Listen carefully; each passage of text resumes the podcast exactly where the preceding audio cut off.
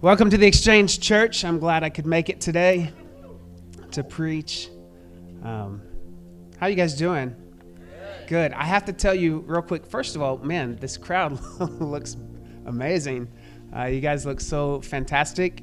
Uh, so glad that you're here with us.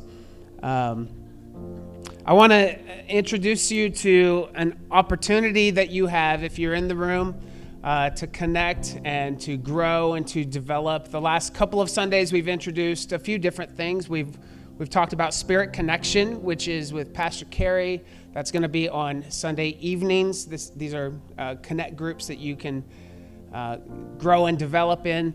And uh, then last week, I talked about. I'm sorry, I my I need my confidence. I need confidence. Uh, men's group. Uh, last week we talked about the men's group for any of the men in the room that are struggling with uh, sexual integrity. Uh, we want to connect with you. That's going to be on Thursdays from 5:15 to 6:15, uh, just one hour of your time. We're going to honor that one hour. So wherever you're at at 5:15, if it's at the office or in the car, whatever, it's it's online. It's Zoom.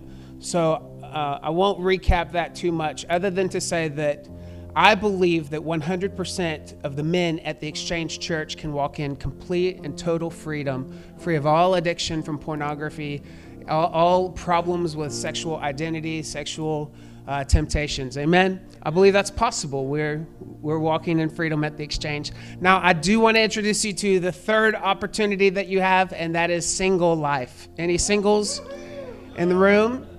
Usually, singles are much more vocal than that. Chad's the most vocal. Hey, Chad, when you were just doing offering, you said you've been here a couple years. He's been here 10 years, guys.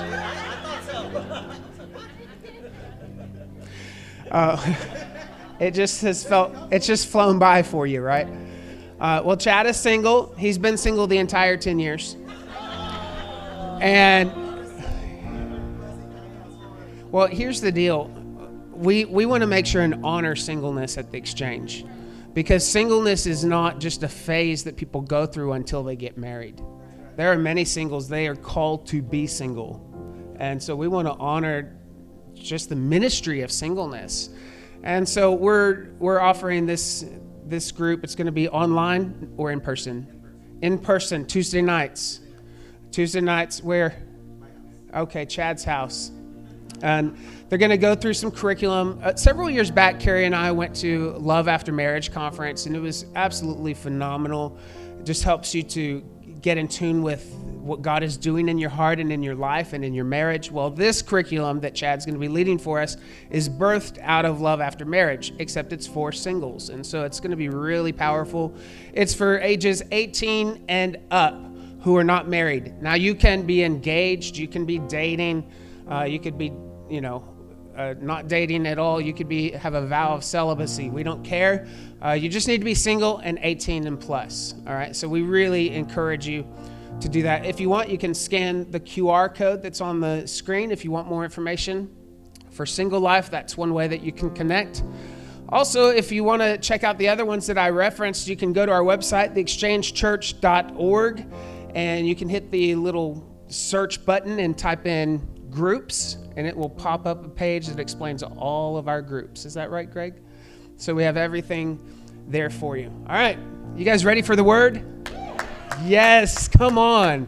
Father, we just come before you today. I thank you for the time that I have with these people, your children, your sons, and your daughters, Holy Spirit. I've already felt you among us. I, I just give you full permission to do whatever it is that you want to do in our hearts, in our minds, in our in our traditions, God, in our expectations.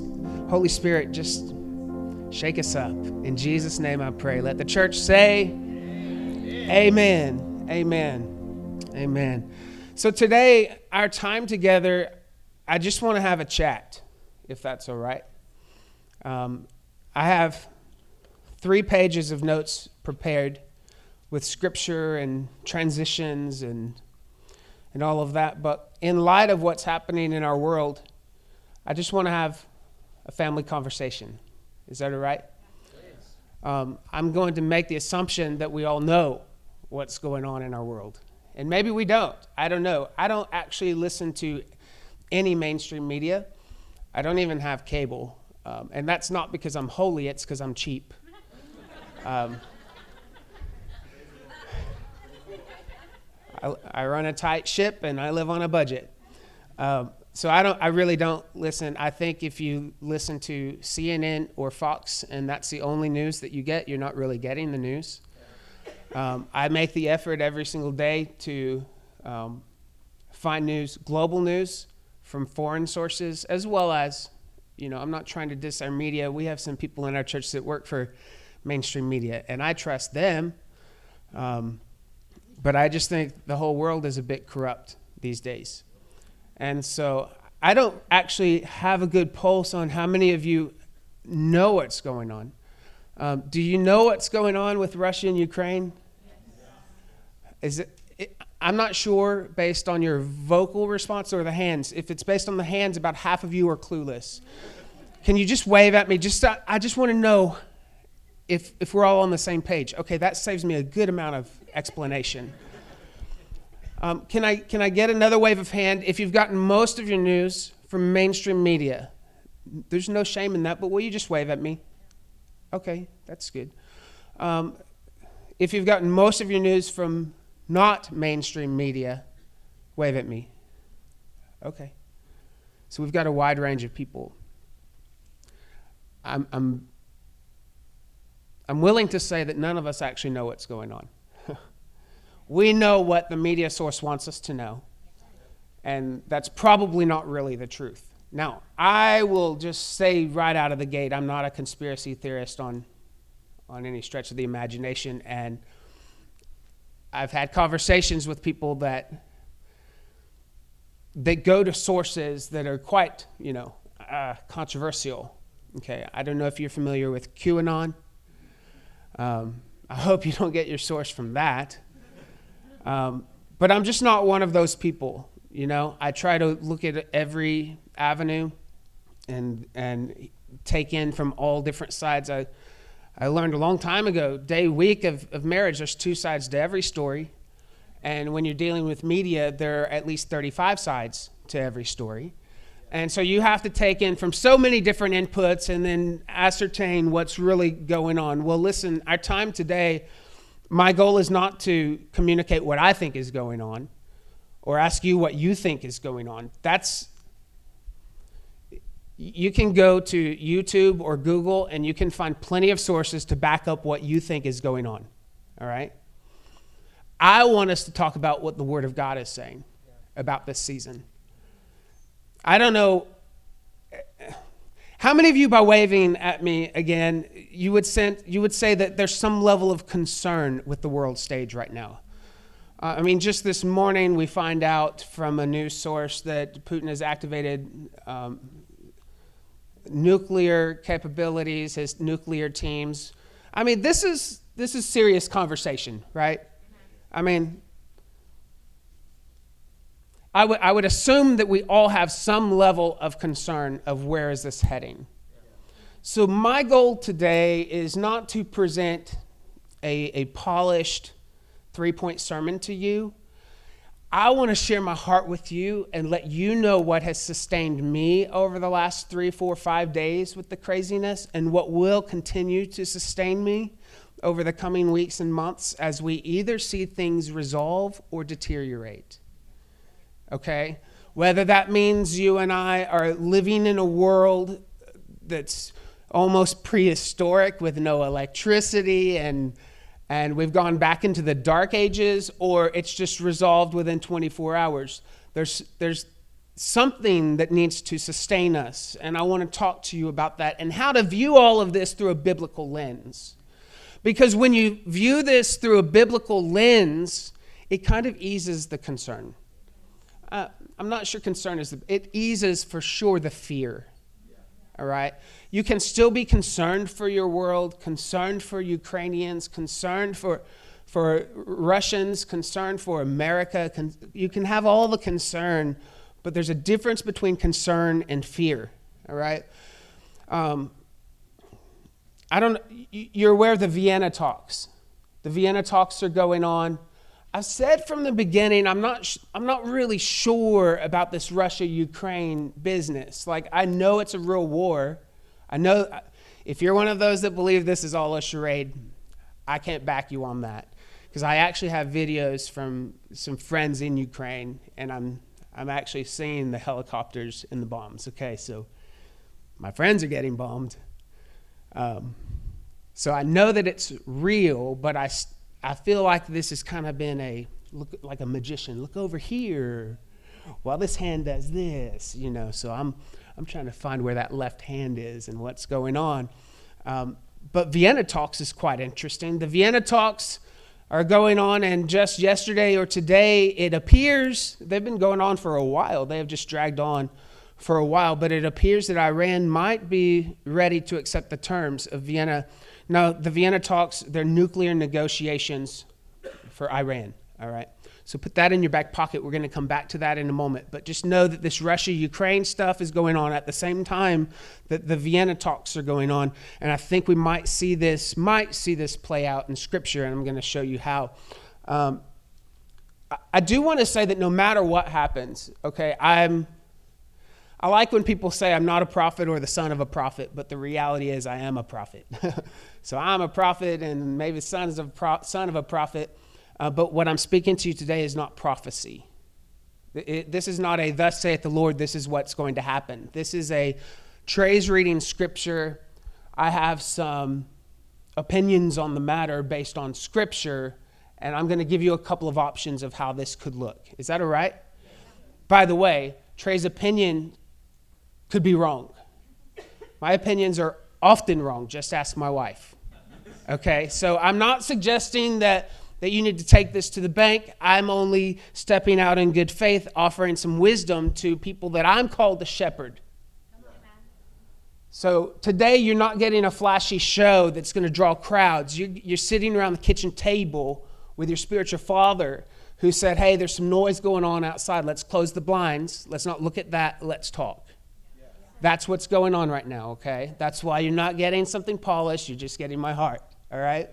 I want to say and start off by saying that no matter what happens, whether I'm on track or I'm way off track, whether I'm here tomorrow or I'm here for another 25 years or 50 years, no matter what, uh, the Apostle Paul says to the Corinthian church in 1 Corinthians 15, verse 19, he says something that I've used a lot lately for people, and I just love it, man. And I think you should write this on your bathroom mirror just as a good reminder. He says, If in this life only we have hope in Christ, in other words, if there's not something beyond this life, if the only hope that we have in Christ is that he can give me a good marriage, or he can make me a good dad, make me a good son, make me a good friend, make me a good coworker. You know what I mean?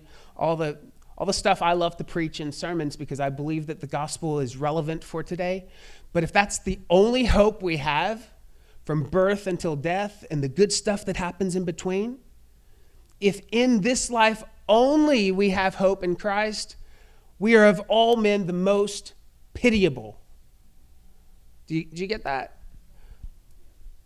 We could live a great life and, and God could give us so much hope for so many aspects of our finances, of our family, of our mental health.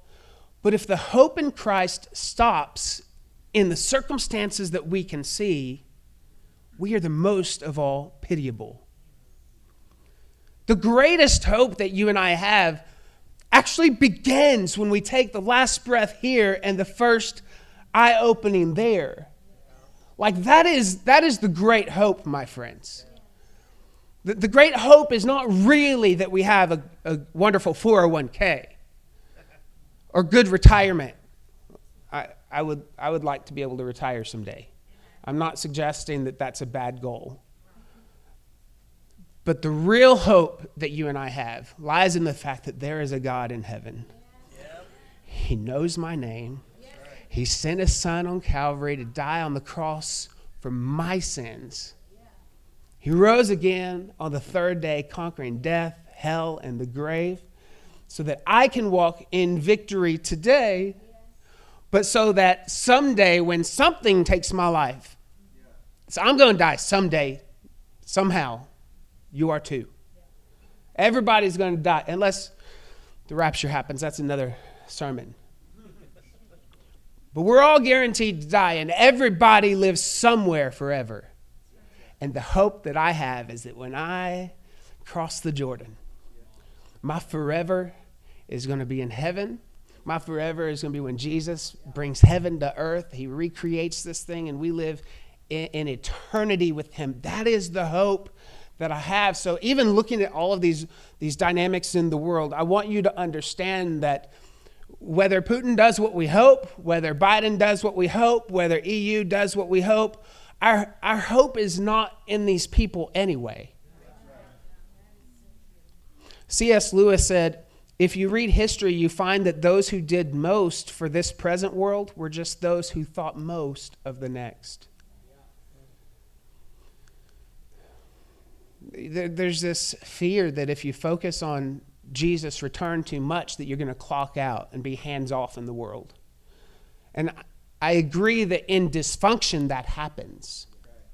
But the reality is, when you get a vision of the return of Jesus, when you start to see all of these things converging in a timeline that you realize we may just be the generation that sees his return, that's not the time to close the shades and turn on Netflix.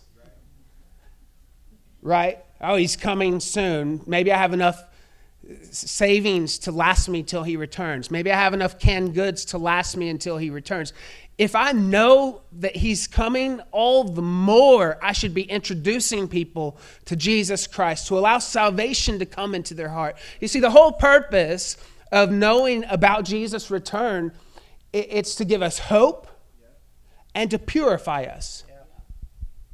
Now, we all struggle with some kind of sin, some kind of temptation. Hopefully, we're growing and we're walking in holiness more and more each day. But for a person who wakes up every morning and says, Could this be the day that Jesus returns?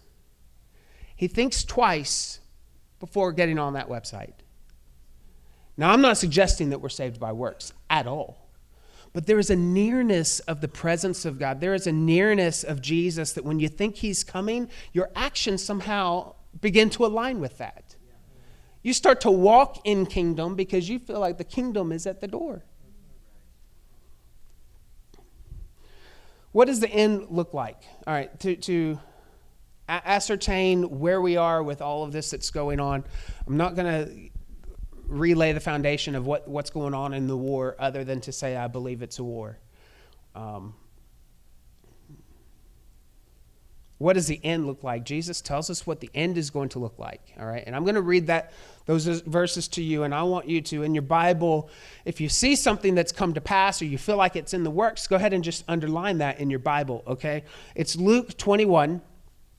I'm going to pick a few verses out, and it says 10 Verse 10 says, Then he said to them, Jesus says, Nation will rise against nation. Anybody see that? and kingdom against kingdom. There will be great earthquakes. Uh, I, I, don't know if you've researched the earthquakes as of late. Uh, you won't get the most accurate information from the USGS, United States Geological something is the S, but the USGS. Uh, but if you take data from around the world, you will see that earthquakes are in fact increasing and quite significantly. Um, there will be great earthquakes, famines. Uh, famine is nothing new. We've had famines, I suppose, since the beginning of uh, humanity. There have been people that have gone without food. You know what I mean? I remember when I was a kid seeing the, uh, what's her name, Sally Sally Struthers, what's her name? Sally Struthers commercials, Feed the Children. Like I remember that as a kid. Famine is nothing new. It's been a global issue from the beginning. But I think what Jesus is saying is in, as the end is coming, we're going to see it be a global issue. All right? I've on my social media shared some articles over the past couple of years of things that can contribute to a growing famine. We see things like the derecho, we see things like the flooding in China, the rice fields, a number of things that are um, adding to the problem with famine. So, could we agree possibly that America could see a famine in the near term. We could. Uh, you could even look at the ships off of California, the supply chain. All of these things are adding layer upon layer that potentially could create a famine. Now, I'm not saying that to scare you. I'm saying that just we're checking off that there's a potential for the end times that Jesus described. All right? Famines and pestilences in various places. Pest- have we had a pestilence over the last couple of years? Anyone know what a pestilence is? Um, it starts with a C, ends with a 1 9, and there's illegal language in between. I don't know. I don't know if I can say that or not because we're online, but you, you get what I'm saying. Pestilences have been around for since, you know, and they've been around. We're not the first generation. I know it feels like it. We're the first generation to go through a pandemic, but you ever heard of the bubonic plague? Yeah. Come on, put on your big boy drawers. We're not, this is not new to the humanity. They did it, we can do it too. Can I get an amen from somebody walking in faith today? Okay, okay. But this is a, a global, global issue. Jesus goes on to say, fearful events and great signs from heaven. Then in verse 28, when these things begin to take place, when these things begin to take, I love that word begin. When these things begin to take place, stand up and lift up your heads because your redemption is drawing near. All right? Verses 34, my wife says, That is awesome. Thank you, Jesus. It can't get here soon enough. Verse 34 Be careful. This is a warning to you as, as we agree that we're probably in the end days, in end of time. I'm not suggesting that uh, the end is in a year, but we can see it's, it's gaining traction. All right? You, you may still have another 50 years. Who knows? I'm just, we see that the end is here. And here's the warning. Here's what Jesus wants us to say, or wants us to know Be careful, or your hearts will be weighed down with carousing, drunkenness, and the anxieties of life. And that day will close on you suddenly like a trap. So, as you see these things growing, as you see the opportunity for fear, be careful that you don't get distracted. If you get distracted, then that day is going to close on you like a trap. Now, John 16 33 says, In this world you will have trouble or you will have tribulation. That is guaranteed. You and I are going to have trouble in this life. All right? We're not going to get out of trouble. We're not. We're not going to get out of tribulation. We're not going to get out of possible sickness, disease, illness, all of these things. But what we do need to know is that when that happens, we can't get distracted by those things. We have to continue to put our eyes on Jesus, where the real hope is. Verse 35 For it will come on all those, all those who live on the face of the whole earth. Be always on the watch, always on the watch, and pray that you may be able to escape all that is about to happen and that you may be able to stand before the Son of Man.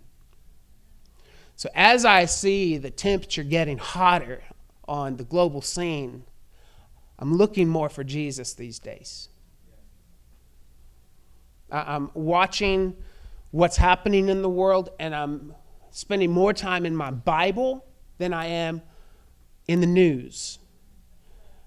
Because the Bible is more accurate than tomorrow's newspaper. And, and if I just will look around, I can start to put things in little boxes. Now, listen, Bible prophecy isn't super simple. So you can have a hundred different interpretations. I get that. But there's something very calming when you realize God's not caught by surprise that Putin did this. Right? I, I think, you know, the Gog and Magog war um, this, is, this is definitely not the Gog Magog war. All right, I've heard some people think that this is what that is, and it's not. Um, the Gog Magog war is a war that happens really at the end end of time. Uh, some believe it's just prior to the rapture of the church. Some believe it's just after the rapture of the church. Some believe it's in the middle of the tribulation. Some believe it's at the end. Like there's a lot of speculation uh, on where it is. I happen to believe that it's after the rapture, right after the rapture. Uh, so it's at that point where you and I will be gone, in my, in my opinion of what Scripture and prophecy speaks. Um, but if I can see things lining up to look like the Gog Magog war, that tells me we are very close to the end. Does that make sense to you? It's kind of like when you're driving down the highway and you see Christmas sales, you see Christmas lights going up, you know that Thanksgiving is right around the corner. right? So when I see things lining up the way the Bible describes it's going to be in the very end of days, I know we're getting close.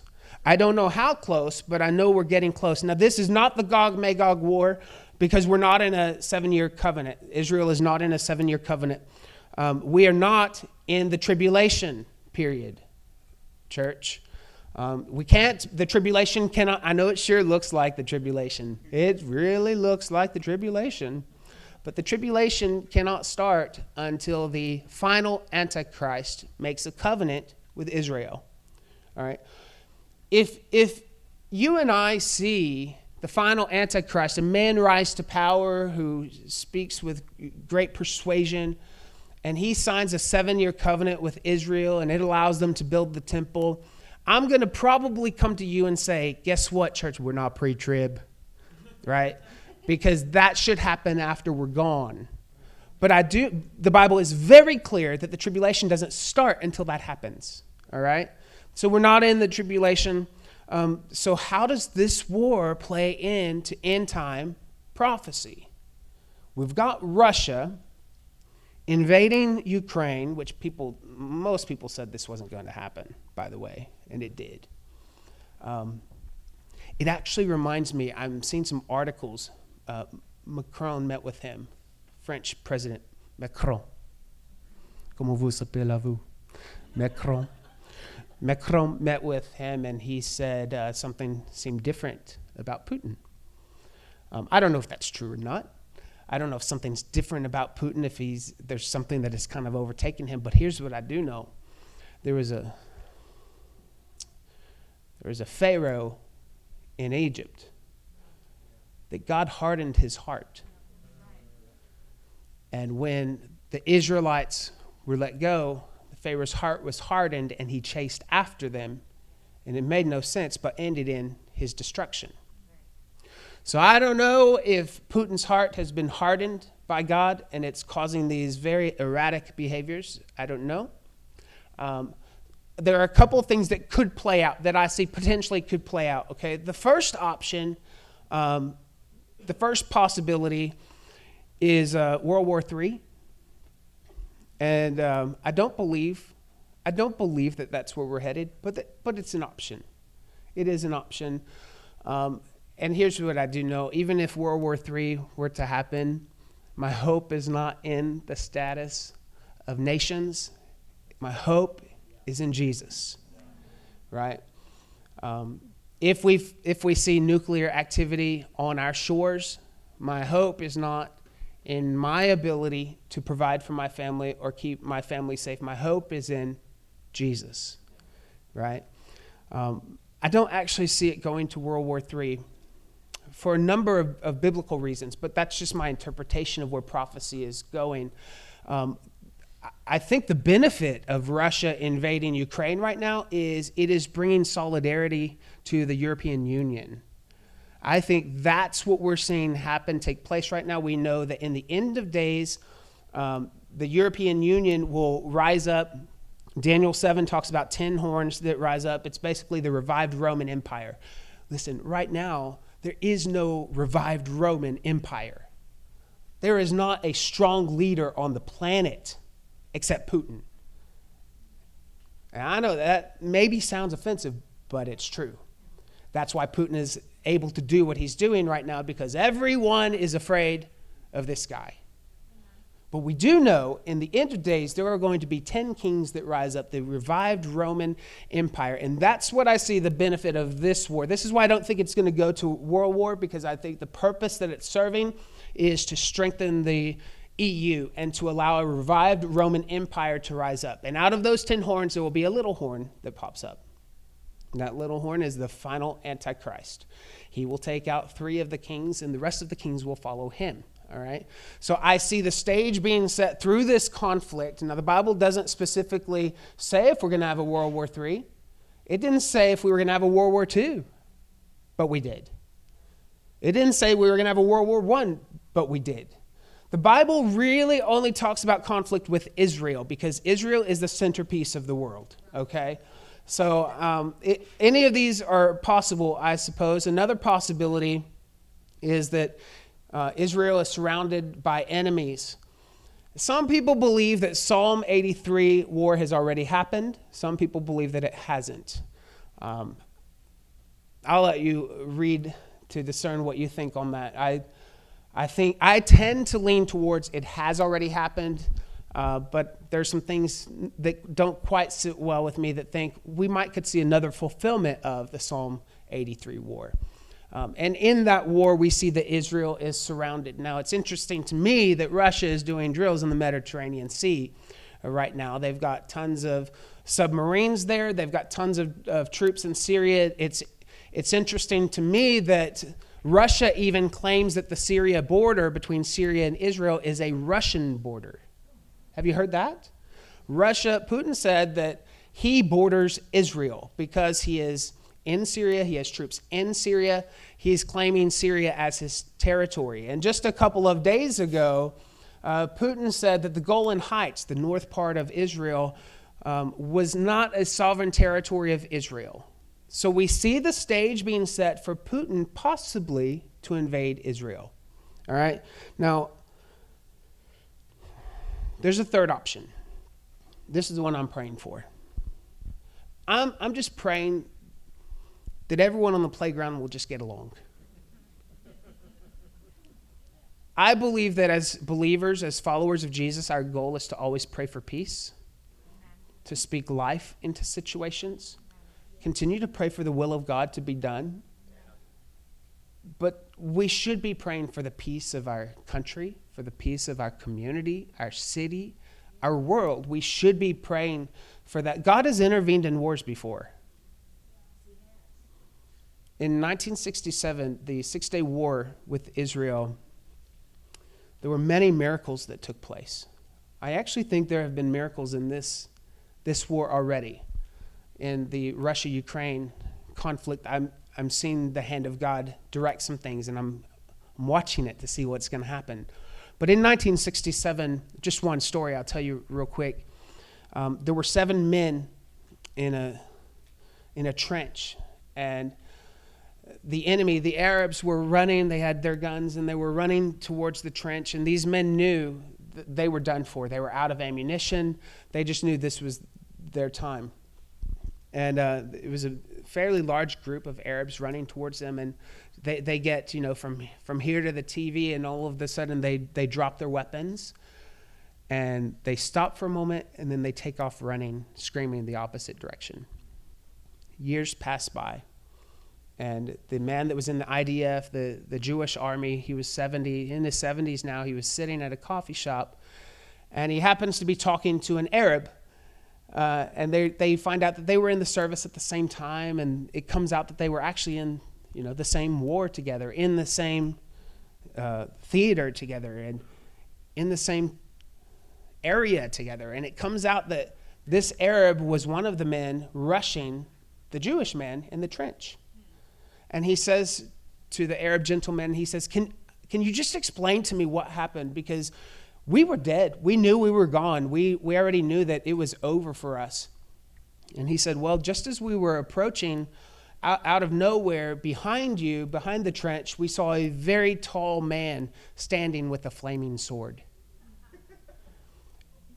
and there was no tall man behind these people. What these people encountered was an angel of the Lord that said, not today.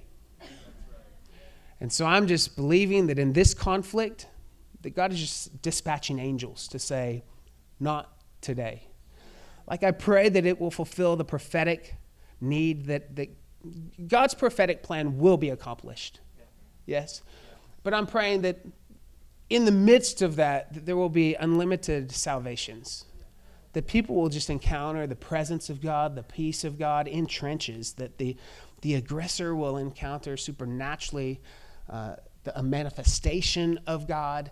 I, I just, I believe that that's possible. You know, Ezekiel, I, I was going to read all of Ezekiel, but I'm out of, out of time. You can find the Ezekiel uh, war, Gog and Magog, in Ezekiel chapter 38. And as you're reading, um, it, says different ancient names of people. And I'm going to go ahead and give you the answers to your fill in the blanks today. So you can go home and read it and see what it's talking about. Wherever this scripture talks about Rosh, it's referring to Russia. All right? And this is not speculation.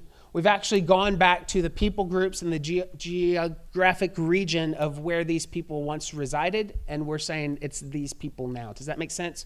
So Rosh was in the area where Russia today is. So it's that people group. So uh, Rosh will be the leader that leads the people down to invade Israel. So we already know that Russia is going to be in the forefront. It may or may not be Putin. Who knows? When this happens, Putin could be out of power by then. But we know that Russia will lead the forces of many nations to invade Israel. That's also why this war is important because it is strengthening the power of Russia, at least in the world's eyes. At least in the Middle East, Russia is gaining strength because of this war. All right? When you see Magog, uh, that's referring to a, a wide range of, of geographic location. That would be Russia, Turkey, Central Asia republics. Okay? Um, so it's like a conglomeration of nations. When you see Meshech and Tubal, that's Turkey. When you read Persia, anyone know what Persia is? Iran. Iran. And they still actually, to this day, people from Iran will say that they're Persian. I just love the name Persian for some reason. I want to buy a Persian rug just because I love to say the word Persian. Um, and then Kush. Uh, Cush is northern Sudan. Put is Libya which we see this coming together as well. Libya right now is messed up, guys. It's uh, almost like a civil war going on.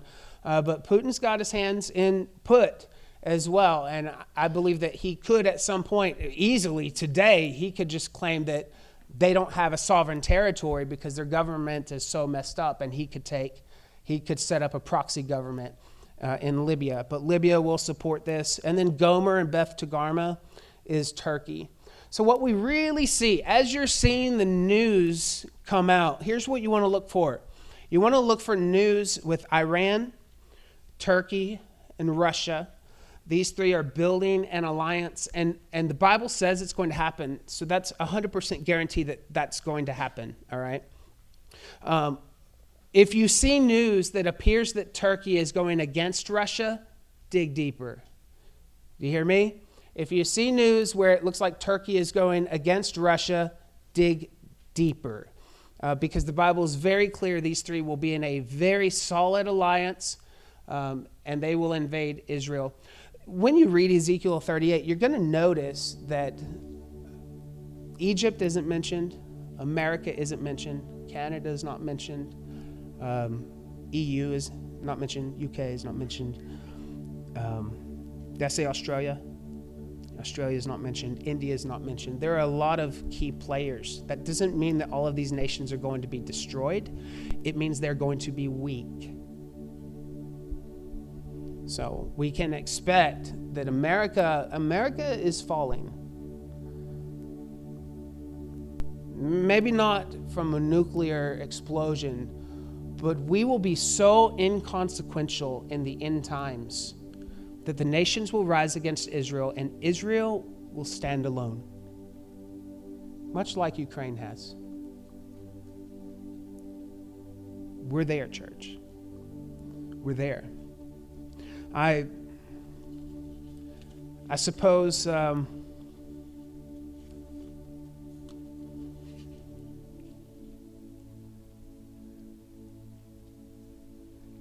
what I really want us to do is to spend time in prayer this coming week over Ukraine, um, over Russia, uh, over every player, really just the globe needs Jesus right now.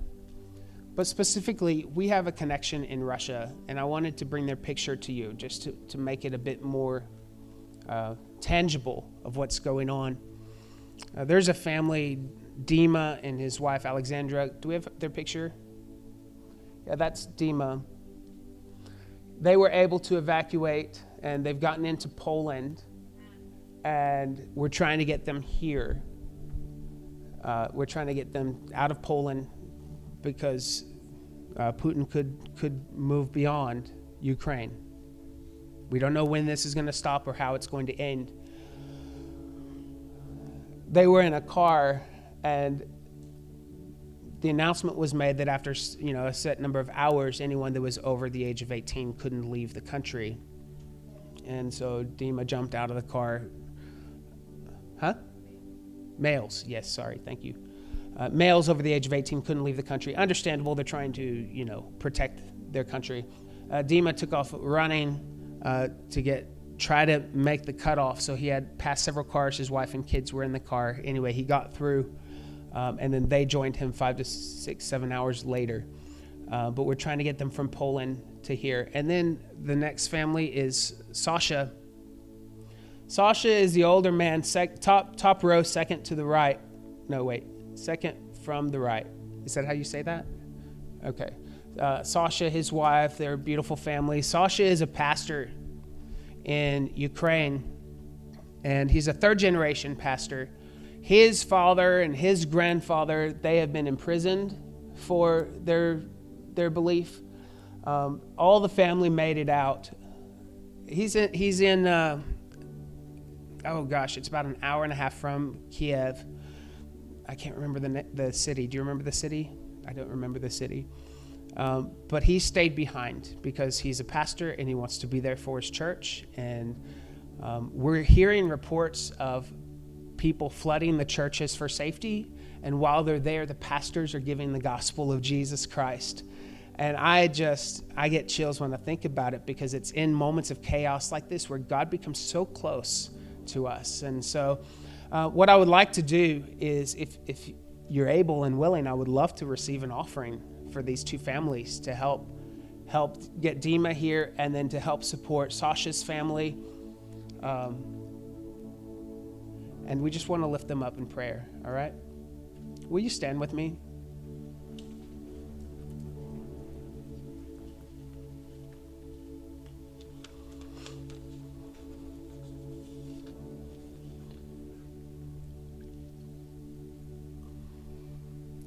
If I were to wrap today's talk into one sentence, I would probably um, just remind you that God is faithful and God is able. Amen. I'm going to pray over you and pray over uh, the offering. And maybe if you want to drop it off in the container and you can use, I don't know, I, I didn't prepare a worship post for extra offering envelopes, but if you need an envelope, I didn't think about that. Um, and you want to write Sasha's name on it or just Ukraine, you can do that. I'm sorry. Oh, they're at the barrels. Great. Um, you can also give online your Secure Give app. If you want to give a couple bucks, just write Ukraine so we know and we can get it to them. It's going to go this week as soon as we can get it to them to help support them and get them get them safe and continue to spread the gospel in Ukraine where all of this is going on. All right.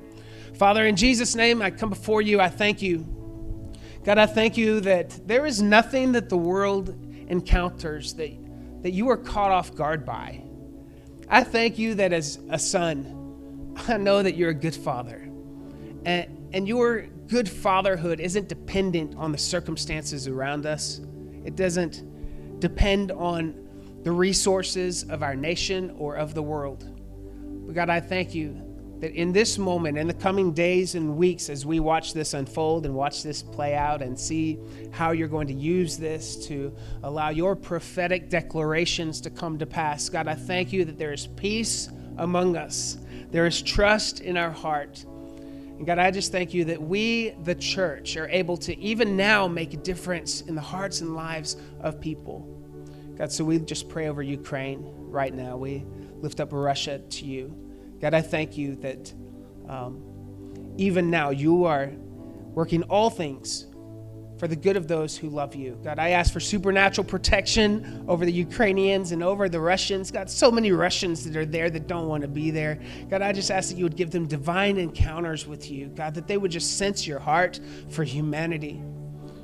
In Jesus' name I pray. Let the church say amen. Amen. God bless you guys.